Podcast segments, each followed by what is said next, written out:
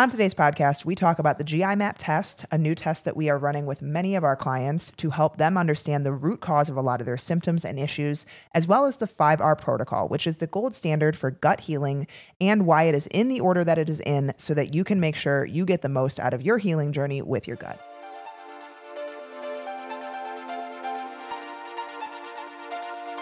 You hear all the bull about diet and exercise. Carbs are evil. Do more cardio. Never eat bread or cookies again. Just do a juice cleanse. We get it. We fell for all of the BS too.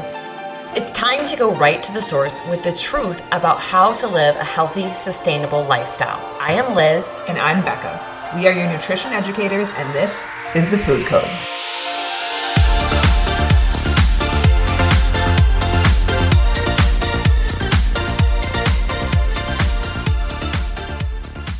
Happy Halloween. Oh my goodness. Yes, it is. We need like some spooky music. I know.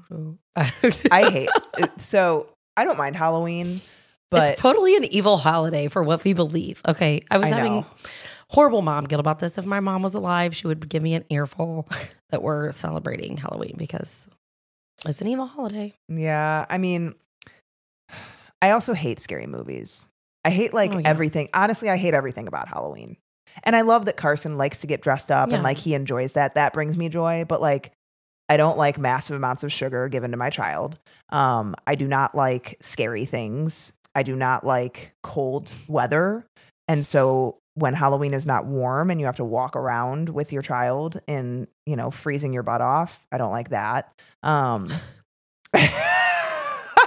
I'm just thinking of so many things right now. So, funny story. The other day we were driving home um, from school and we passed the water park. And Marcus is like, oh, I'm on the water park and this and that. I was like, you know, the water park is closed for the season. So, of course, we're in the Y phase. I'm like explaining to him, you know, how the trees are turning colors. That means that winter is coming. And he goes, oh, the snow is going to come. Snowmen?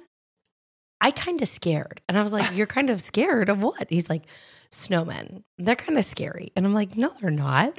Snowmen are really cute. I said, You know what's scary is ghosts and witches. Those are bad guys. He's like, Oh, okay. So then, then all of a sudden, Trish was like driving behind me, um, my neighbor, who's a good friend of mine. I said, Oh, there's Trish. And he goes, Oh, I like Trish. She's not scary like Snowman. I'm like, what is going on? But anyways, um, yeah, I agree. I think it'll it'll be fun. I know you guys are dressing up Mhm. fun. We're dressing up fun. We're not doing anything like evil, but um, I'm not into the scary movies either. I can't. Uh, Yeah. Although I've been watching that show, The Watcher, which is I don't know if I can do it. it. Look, I watched the trailer and I was like, mm it's ironically very good. I think um, it's almost comical in a way because it has the mom from Roxanne. I believe Oh, that's the lady who's Yep. like across the street. I think she was the mom from Roxanne. hmm um way back in the day but anyways Yeah. I just like, I will have nightmares. And this is something that Nick, Nick's like, can we just watch one scary movie? It's Halloween. And I'm like, you aren't going to be up all night, like terrified and have nightmares. And so I am a child and I am afraid of the dark and I'm afraid of a lot of irrational things. And I don't know how he hasn't, we've been married almost 10 years. Like, just accept how I am. And I'm not going to change. i just let art watch it and I, I go to sleep i cuddle next to him and i just go to sleep and he's like it doesn't matter you're only going to stay up for five minutes anyway so I might as well watch what i want i'm like yeah you should No, see, I, I'll stay awake and watch stuff. Um, but anyways, yes, it's Halloween. yeah i know you you mentioned that um carson said he can only have one piece of candy Oh yeah. So I mean, here's the thing. true. I yeah, I know. Well, the funny thing is, is that Nick is like, you know, the the parent he goes to when he wants stuff, oh yeah and I'm the bad guy, hmm and I'm really trying to not create a dysfunction. But I'm also not going to say eating ice cream or candy or sugar is fine whenever you want it because Carson will go in the pantry and get it whenever he wants. Yep. And so I'm creating boundaries around like, okay, you can have one piece per day, you can have it after dinner, and you can enjoy it. That's fine. I'm not saying you can never have any candy. Um, but I challenge parents to like pay attention to your kid and how, their behavior and how it changes. Cause I notice a severe change in Carson when he has too much. Like a piece is fine if he has it after dinner, or like when he gets ice cream, I'll give him like a fourth of a cup or a half a cup, if that. Um, when he has large amounts of it, Mm-hmm. he has massive temper tantrums and they are foul they are after like sugar highs. He'll be Mhm. on, off the walls for like 30 to 45 minutes and then he has massive meltdowns. And I don't know what's worse, like watching them have the meltdown or just being so frustrated with the meltdown. And I feel bad for him. Like Mhm. I know that I mean like I don't know that feeling, but I know the feeling of that sugar crash. It feels horrible. Mhm. And so I, you know, I try to teach in the best way possible. I can tell he's becoming very aware of like I told Liz earlier, he I came in from working out on Sunday and Nick and Carson were watching the Phillies and earlier that day Carson got these chocolate like rice crisp they look like Pringles, but they're chocolate and they have like little Rice Krispies in them. Um, and we got them when we were trick or treating at this event on Saturday. And he went to go have one. And I saw him earlier that day at like 10 a.m. He had grabbed one and he was eating it. And I was like, Carson, what are you eating? And he's like, wouldn't say anything. And he Mhm. tried to shut his mouth and he's like, nothing. And I'm like, Carson, I'm I'm not mad at you. I just want you to understand, like, we can't just have sugar whenever we want. Yeah. And so later I came in after working out and I see Carson walking back to the pantry and he covers his mouth as fast as he can with his hand. And I'm like, okay, I don't want to seem like that mom that like you're afraid of right now, but I also don't want to make it seem like it's okay. And so I'm in that back and forth. And so Halloween will absolutely be, you know, I, I will I will portion his candy. Um, he doesn't really like a whole lot of like the Smarties, sugary type stuff. yeah. So I'll probably just toss that. Um, and then I'll keep the stuff that he wants. Nick will eat some of it. Um, I'm going to take it to my uh, brother in law's auto body shop and then Mm. give it most of it to my father in law. yeah. Because we also have a school function from 2.30 to 4.30 Yeah. where there's going to be food, there's going to be candy, and then we're coming home to trick or treat. And so it's going Mm-hmm. to be like massive amounts of things that like we normally don't eat. And honestly, the sugar dyes, I've been reading a lot more and we've done some podcasts on that. But like thinking about how many dyes and just junk and crap is in, you know, all of these things, like I just don't. I don't want it around. I don't want it around here either because I'll tell you guys, like, I love Twizzlers, and there's a couple of uh, candy treats that you know I do enjoy. Like, I love um, Twix or you know Oh, Snickers. of those, yeah, I just I don't want it in the house because I don't want to be also Totally. I'll eat it if it's in the house. And so I, yeah, it's, I have, you know, it- it's hard. It's hard to be that mom. It's hard to, you know, want to advocate for your child in a positive way and to be shamed about it. Like there are plenty of social media moms out there that are like, let your kid eat the stupid candy. Like it's Halloween. Okay, that's fine. But the amount of candy that he receives, he's freaking four years old, will stay in the house for months. And then it's candy every day for Mhm. months. Like that's where it becomes, you know, Well, and if you ask any teacher, so my niece is a teacher, my sister's a teacher, we have several clients who are teachers. They dread the day after Halloween sure. because the kids are awful. yeah. And I will argue to my death that uh, with anybody who says that sugar and all of this stuff does not impact our kids' behavior because Oh, I've seen it not just with my own child, Mhm. but you know, with sugar. Sugar is a fuel for bad bacteria, parasites, and your kids. Let's be honest. Taylor eats dirt. they're little all the carriers time. of all of that. They- oh yeah. Oh yes, they are. Um, So let's So- talk about that. Let's Yes. talk about that. gut health. Good transition. Unintentional transition. Um, so we wanted to talk a little bit around a specific protocol approach that is very well known in like the holistic and functional space um, around gut protocols. Um, so we will talk first on the GI map. Uh, so the GI map is a test that we do with a lot of our clients, and it is becoming a requirement for our clients. Um, and it tests amounts of good and bad bacteria, H. pylori, candida, potential parasites, which don't typically show up on stool samples, but you can test for them and measures leaky basically leakage due to leaky gut syndrome. Um, you also see a lot of intestinal health markers. So beta glucuronidase which can give a little insight into detoxification abilities of the liver. You look into steatocrit and elastase 1 which give you insight into enzymatic function and the pancreatic function like how well you're producing digestive enzymes anti-gliadin, which is a gluten marker. Um, are you responding in like immune wise to gluten? A secretory IgA, which is an immune function marker. So there's a lot of really cool information that we find on the GI map, and then you know how we approach what we find. Yeah, and one of my favorite things that I really appreciate about the GI map compared to conventional testing, and I had a lot of conventional testing. It was useless for me. I mean, had the colonoscopy and was chronically constipated for eight years, but yet nothing was wrong. Um, this looks at um, quantities that are, you know, in the stool. And so, for example, if someone is passing things in their stool, one of the things that, you know, when we give the instructions to our clients, we're asking them to prepare for it a specific way, take it a specific way to get different uh, pieces of their stool so that the lab can um, repeatedly copy any DNA in the sample and analyze how much DNA it finds. And so it will find um, germs in as low as one cell per 10 grams, um, which is really cool. Uh, and it is very sensitive to certain things. So, for example, if we see candida on a test, even if it's not lab high, it's so sensitive to that. And, and candida is hard to pick up. Yeast is hard to pick up in general because it dies in the presence of oxygen. So sometimes you won't even get it on like a culture yep. test. You know, then it allows for us to be able to correlate that with their symptoms and address it appropriately. And so the really cool piece and this is why we're requiring it for so many of our clients is we have a lot of people who come in with either constipation or diarrhea or motility issues. So they're alternating back and forth, sometimes constipated, sometimes having this urgency or dumping syndrome. We can also see the levels of bacteria, the good commensal bacteria versus the opportunistic bacteria. We can see their phyla, which are a couple groups of bacteria that's about 90% of the gut. And so we can see like a general picture here of what's going on and identify inflammation, right? So if someone has leaky gut, we can correlate that to a ton of different symptoms and as a root cause to a lot of different things uh, going on in the body in terms of joint pain, brain fog, fatigue, acne, you know, all kinds of things. Because when there's this dysbiosis and there's this level of leakage, if you will, essentially, so if you think about like a fabric, um, you want it to be pretty tight. Like you don't want much coming in or out. There's going to be some air that comes in and out, but you don't want there to be holes in your sweater, right? Because it rains, that makes it uncomfortable or snows or whatnot. Uh, maybe this is a bad analogy, but I'm using the fabric analogy. Um, so you you want your fabric to be nice and tight. It's going to allow small amounts of things such as micronutrients, electrolytes, vitamins, and minerals to exit um, the GI tract when appropriate.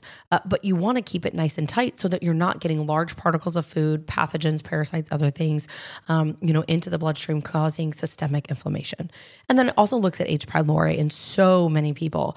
Um, I've had several clients who have had uh, H. pylori breath tests, never detected, but had you know several symptoms of H. pylori, and we find it on the GI map. So it's really, really helpful um, because if you're somebody who's gone to the doctor and you've basically been given that BS diagnosis of IBD or IBS, this allows us to really see what is exactly going on and target these things specifically instead of just trying to guess at what the person might need. Yeah, and diagnoses are hard because like can diagnoses sometimes help? Help. Yes in a sense that if you end up in like an emergency situation and there's certain things that you are maybe allergic to like we just talked to uh we'll be airing the podcast soon on mast cell activation syndrome. Having that diagnosis if you end up in the hospital there are certain medications that can create mast cell responses. And so in that sense i think it's very helpful. But in general diagnoses are basically just a collection of symptoms. It is or you know like you see on blood work okay we have high cholesterol you have high cholesterol. That's a diagnosis. Okay, what are we going to do about it? A statin, is that really helping anything? In most cases, no, it's not. We need to look at, okay, why? That is always the question of root cause medicine and root cause, you know, protocols. Why is this happening? So when we get a GI map, it's not necessarily to be like, you have parasites, treat the parasites. It's why do we have parasites? Why are we in an environment that those are thriving in? And that is what you go to address when you create protocols mm-hmm. with these processes. And so the 5R protocol is kind of the, the gold standard of gut protocols because it's in a specific or order essentially of importance. Because when and this is where a lot of like self-diagnosing and self-treating can become a problem with people is because they have certain symptoms like bloating or constipation or whatever it might be and they go to address that symptom with a probiotic per se. And maybe some of the symptoms improve, but in general, like there's still problems because the probiotic is not the first order of importance when we go to do this. You might still have food sensitivities going on. You might still have leaky gut going on. And unfortunately, a probiotic isn't necessarily always going to resolve that. And so you're basically trying to um, put out the fire when pe- fuel is just getting added chronically. And so when we address this, the first R, it's called the 5R protocol, mm-hmm. the first R is remove. And that is removal of a few things. That could be foods, that irritate you. Um, and this is why a lot of times we will also get an MRT with clients, which is a mediator release test. And it's basically like the best food sensitivity test out there. Um, and it can be you don't have to be eating the food to have it show up on that test, which is awesome. And it's also a delayed reaction test. So it's, you know, it's different than a lot of other not as good food sensitivity tests out there. But foods that irritate you um, and the gut, and a lot of times we think of like common foods, glut- glutton. Gluten. Maybe gluten and glutton are meant to be okay. Anyways, um, gluten, dairy, soy for a lot of people, processed sugars for a lot of people, caffeine for some people, histamine foods. You can kind of get all crazy, but processed foods in general. Um, so removal of foods, potentially removal of medications. Um, we've talked a lot about PPIs on this podcast. We've talked a lot about, you know, SSRIs and different, you know, statins, things like that, that can impair proper digestive function to a large extent. Um, and do not just like stop taking these. You need to work with your doctor, your practitioner, and make sure you're doing that in the most effective, least, you know, possible symptomatic way. Um, stress is Mhm. definitely something Yep. that you need to be removing. Yeah, I mean, you guys have to think about if you are constantly stressed, constantly go, go, go, you never have any downtime, you never get into what we call the rest and digest parasympathetic state. That's how a lot of diseases start. That's how a lot of dysfunction in the body starts. Your body can only compensate with things for so long. And so, even when we look at things like low stomach acid, a root cause of low stomach acid is stress, as well as aging, low protein intake, and so forth. Um, there can be other reasons as well, but it's not we get that it's not easy to remove stressors and sometimes you can't always remove them but you need to learn to cope. You need to learn to become a little bit more resilient in how you are responding and part of that can be adjusting and changing your you know routine. It can be your workout routine it could be your eating routine it could be a lot of different things. Are you constantly eating on the go? That's a big stressor to the body. I mean you're basically eating as if you're being chased by a, sab- a saber-toothed tiger um, and expecting your body to digest that food. Like there's a reason why the parasympathetic state is called rest and digest. And so slowing down chewing your food a lot of these things with how you eat and the state that you eat fix a lot um, because the body is pretty darn smart and has a lot of capabilities. But when you're just running your system into the ground maybe you're erratically eating your blood sugars all over the place you're eating junk you're not eating enough protein. I mean your body is going to continue to fight you. And then we see this is a big reason why pathogens take residence in the gut. So H. pylori, for example, low stomach acid allows for these things such as parasites, yeast, fungus, H. pylori to take place and grow. Um, and so that's part of the removal process as well is eradicating these things, but at the same time, also looking at the root cause. So number two is replacing things. So supplements need to replace anything that's missing. I'll just give you a very simple example. If someone has a gallbladder that's been removed, or we're seeing the steatocrit marker on the GI map elevated, meaning they're not breaking down and emulsifying their fats, they need bile support. Anybody without a gallbladder should be on bile support for the rest of your life. You need bile salts. Um, anyone who has, you know, been on PPIs for a long period of time, or we do see that they have uh, H. pylori present, that is a telltale sign of hypochlorhydria. So we'll do an HCl challenge. We can also see this with lab work, um, you know, as well when we're looking at a complete metabolic count.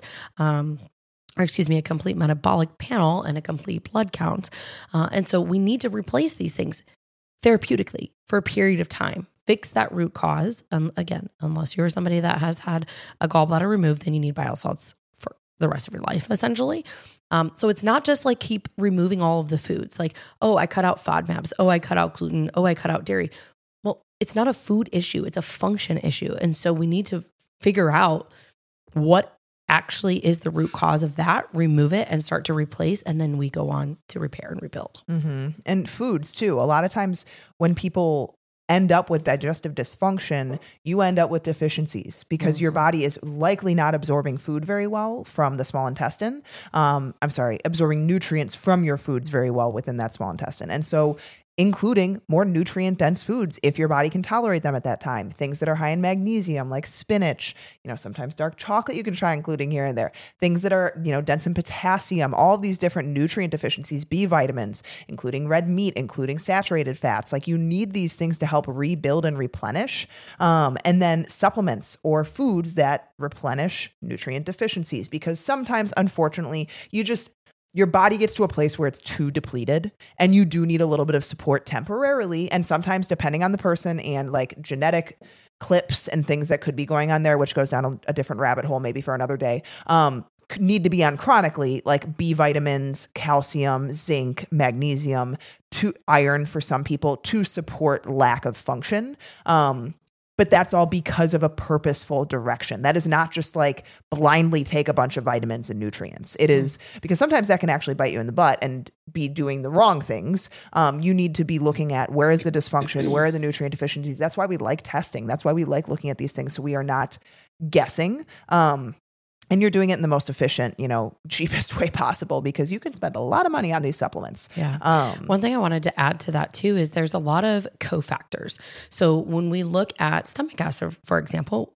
zinc is a cofactor, vitamin B12 is a cofactor. So we need these things to create stomach acid, yet we need stomach acid to absorb zinc or, or B vitamins and so forth. And so, you know, that's one thing that we look at in, in you know, electrolytes as well, um, your calcium and magnesium, your sodium, your potassium, all of those things like we always say, like, for example, calcium is a game of cofactors. There's a lot of things that um, come into play in terms of proper calcium levels and sending your calcium to where it should be and keeping it out of places it shouldn't be. Uh, and so that's one thing, you know, this is far beyond calories or macros that we're looking at in terms of these nutritional deficiencies because it's pretty darn important.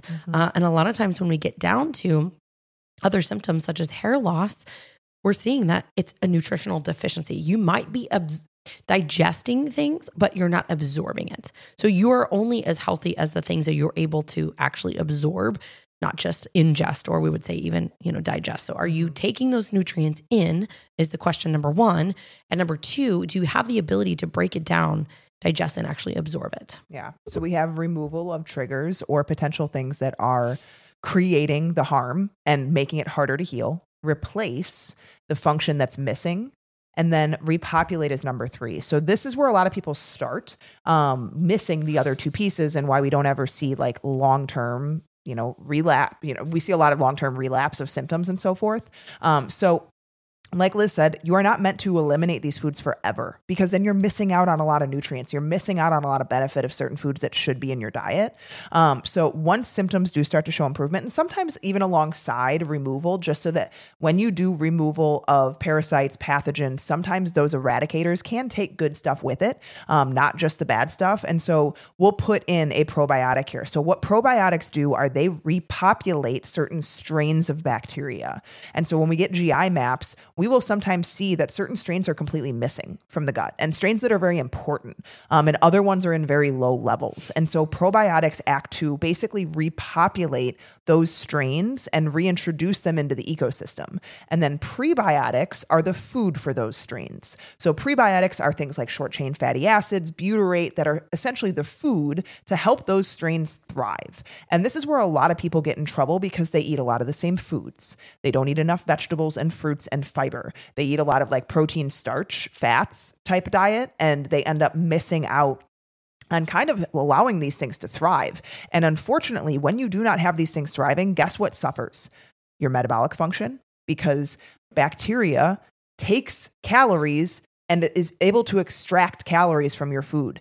If you do not have a healthy balance of bacteria within the gut, you can have blood sugar issues because of that. You can have higher extraction of food, of calories. So for example, you eat 500 calories of something the same as someone else does. They aren't their body is not extracting as many calories as your body is. So basically, you get a higher calorie count than that person because you have an unhealthy gut, they have a healthy ecosystem. That can be something that your microbiome is doing. You can have lower immune health. Like there's a lot of things that when you do not have the proper ecosystem and population of these strains or imbalances, people suffer greatly beyond just digestive function. Yeah. And I think it's important to talk too. There's different quality of supplements. We use therapeutic grade supplements that are almost pharmaceutical grade. Um, there are different strands of probiotics. So, for example, within our phyla families, we see that there's um, two types of phyla. Um, one of them is Firmicutes, and one of them is Bacteroides. Bacteroidetes. Bacteroidetes. Listen, the other day when I was listening to that podcast, um, Akkermansia, it's so on Akkermansia, it's so interesting to hear people pronounce these things differently. Um, I will say, I know that I am not uh, great at all of these words. Nope. But, anyways, um, so when we see that, for example, Firmicutes phyla is high, there's certain bacteria strands that we want to use and certain ones that we don't want to use. Because if we are using something that's very common, such as lactobacillus or bacillus, those are two very, very common things found in probiotics that actually can elevate Firmicutes. Any phyla that's even a good commensal uh, bacteria strand that is elevated is inflammatory. So you want to have just enough of the good stuff. You don't want to have too much of the good stuff. Too much of a good thing is not always a good thing, right? Basically, that's what I'm, you know, kind of getting at here. And so it's important when we're going through protocols, we're also looking at what is the person's, you know, symptom what are the symptoms um, what are they sensitive to so there's even different strands of probiotics and prebiotics that contain corn or dairy. So someone who has a casein, you know, allergy or we're trying to eliminate gluten entirely, we don't have any cross reactions, we wouldn't use that type of probiotic. And so that's again why it's important to work with someone, um, you know, to customize this for you and to help you understand which is going to be beneficial for you. So you're not just shooting in the dark. And then obviously that's helping you get good quality uh, Mm-hmm. supplements as well. And one of the other things that I'll just add on to here is when we're building protocols for people, we're also looking at various um, interactions. So if they are on birth control, if they are on spiralactone, if they have, you know, food intolerances or sensitivities or food allergies, we want to cross reference and make sure that we're using supplements that are also not going to interfere with you know SSRI or that we're including for example a supplement that has folic acid because we know they're on birth control and that gets depleted when they're on birth control. So there's a lot of things that we look at far beyond just like hey I went to this website and I found this like 4R gut healing protocol and I decided to do it. Is it right for you? we have no idea. Yeah, there are some clients of ours that have really low levels of good bacteria and no overgrowths. And so I'm not going to put in something that's going to remove things Mhm. because they already don't have enough of the good. And so you start in different places. Um so it it's we just want to go over this to understand why you don't DIY your gut. Um and how working with someone and getting testing can give you longer term answers versus just like blindly applying protocols. Um, so the fourth R is repair. Uh, and in this stage, you want to essentially create the ideal environment to support the long term relief and gut healing. So when you end up with leaky gut, you end up with these epithelial cells that line the gut, you know, essentially the lining of the gut and the small intestine, and they become irritated, inflamed, def- like they start to atrophy essentially. Um, and so you want to rebuild that environment. You want to rebuild the health of those cells. You want to rebuild for a lot of people the mucosal layer. So from your mouth all the way down to your anus is your digestive tract that's covered in mucus, or it should be. And so when that mucus layer starts to degrade, you lose a protective barrier of your body. So now bacteria, pathogens, viruses, all of these things are more likely to get into your bloodstream, to more likely cause infection.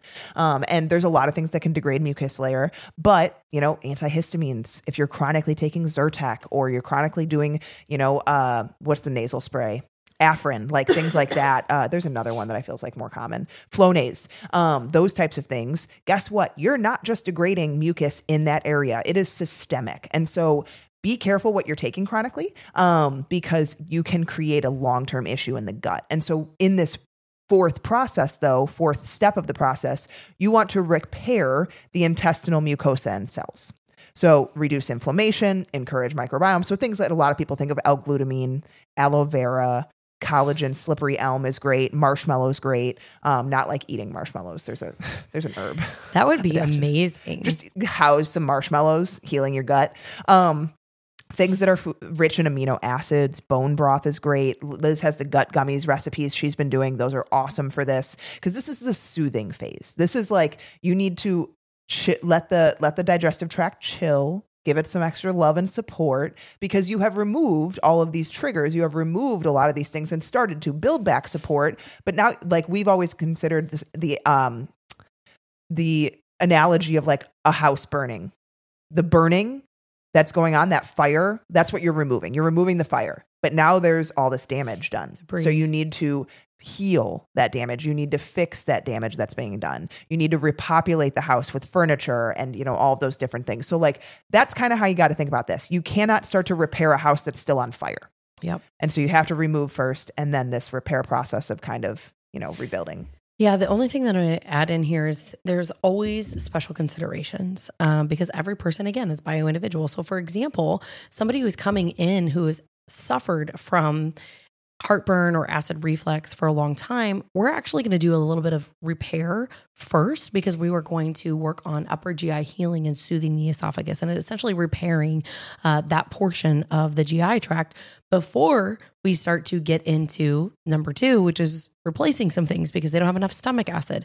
And so, again, this is why it's so important to test, don't guess, work with somebody who is an expert who can help you with your individual symptoms because you know, anybody who is struggling with acid reflux, allergies, autoimmune conditions, brain fog, celiac disease, Crohn's disease, IBS, IBD, as I mentioned before, ulcerative colitis, um, digestive just complaints, again, motility issues, bloating, gas, constipation, um, diarrhea, things like that, skin problems, eczema, psoriasis, uh, acne, mood disorders, depression. We know that 90% of our neurotransmitters are made into the gut. Um, and so that's going to impact our anxiety and our mood, you know, all of these things. And then we get into blood sugar imbalances, right? Estrogen dominance, weight loss issues, metabolic syndrome, all kinds of things anybody with any of those symptoms, basically every symptom known to man, um, any dysfunction can benefit from getting testing done and going through this process because it's not always going to follow step one, two, three, four, five right? As Becca mentioned, a lot of people start with, oh, I'm just going to add prebiotic or probiotics. That may or may not be good for you. You may not even be able to tolerate fermented foods. Um, so I just think it's really, really important that we drive that home again. So I wanted to add that in just in terms of this repair, because sometimes there's work that needs to be done before we can start removing things. Yeah, absolutely. And again, when we do these protocols with clients, we are implementing these in phases usually. Like we Mhm. implement the first phase, that might be digestive support, that might be removal, and then we reevaluate.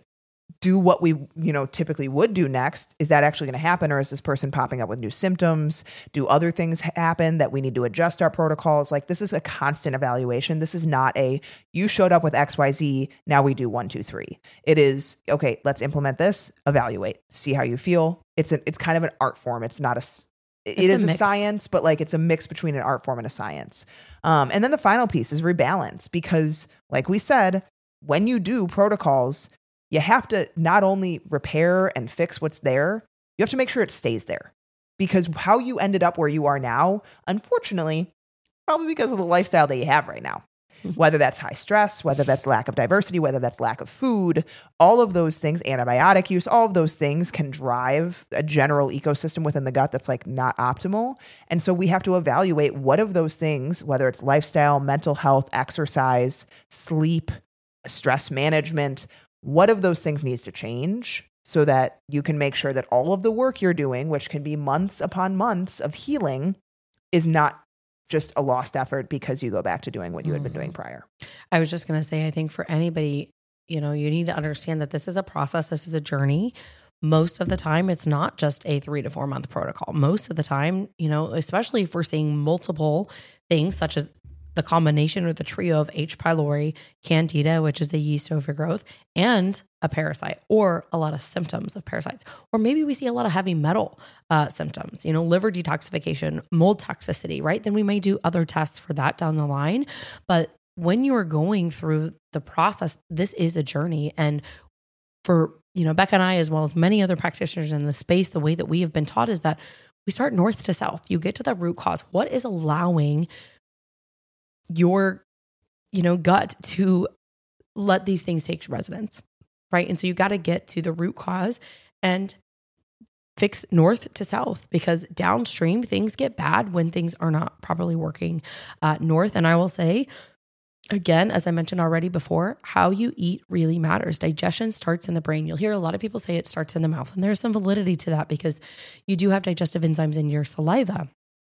But I'll challenge you wherever you're at right now, start thinking about the delicious food that you're going to eat for dinner tonight. You know, whether it's that homemade lasagna that you, you know, prepped or it's the chili that you made, and you're going to do chili dogs. Like you start thinking about these foods and you're excited I'm about it salivating. yeah, you start to salivate it, right? That's your brain signaling your body to prepare for ingestion and therefore digestion of food. And so, you know, getting into a rest and digest day, I've said this a few times on my Instagram and have a few posts about it, but I like the the rule of three, um, three by ten. So take five to ten deep breaths. Sit down with your meal, five to 10 deep breaths before you even start eating it. Look at your food. Think about, I'm so thankful for this. I spent so much time grocery shopping for these things, or I'm thankful that I was able to go to the farmer's market and get the ingredients for this, you know, whatever. Um, get a little woo woo there.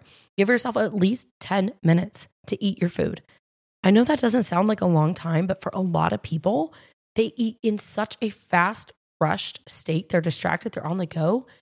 You're not in that rest and digest state. So, the deep breaths are going to help signal you to get into more of a parasympathetic state. I would say also try to take a 10 minute walk after your meals. That can help a ton with blood sugar balance, can help a ton with just blood flow and digestion overall, reducing bloating, gas, things like that. And so, you know, while testing is fantastic, you also have to do your part. We talked about this um, on, on the upcoming podcast on Wednesday. In any healing journey, you have to do your part. You have to show up. You have to put in the work. You have to take the supplements. You have to go grocery shopping. You have to do these things. You have to manage your stress. Um, but if there's one thing you take away from today, hopefully it's that you understand a little bit more about this process um, and things that you can start doing right now on your own. Go reference you know, Becca's Instagram, my Instagram. I have several posts on there about stomach acid, ways to naturally support it, foods with natural digestive enzymes. We don't give supplement recommendations because, again, as I mentioned before, this is very individualized to the person, what their needs are, um, other than just like our top, like beef liver, uh, fish oil, and so forth. So, those are some things that you can start doing. But I think it's important for you guys to understand all of the considerations that we take in, you know, to account when we are writing protocols and working with clients. And, you know, a lot of times this even gets paired up with their lab work too. We look at labs, we look at symptoms, 320 symptoms. Then we look at our GI map, potentially an MRT, other testing if necessary. And then we create a protocol. We want to get eyes on as much as we possibly can, really get the whole picture and move the big dominoes first so that you can feel your best um, or start feeling better as fast as possible. Thank you for listening to The Food Code. If this episode resonated with you, please share, rate, and review as this helps us reach others around the world. With that, thank you for listening. We'll be back soon. Love you guys.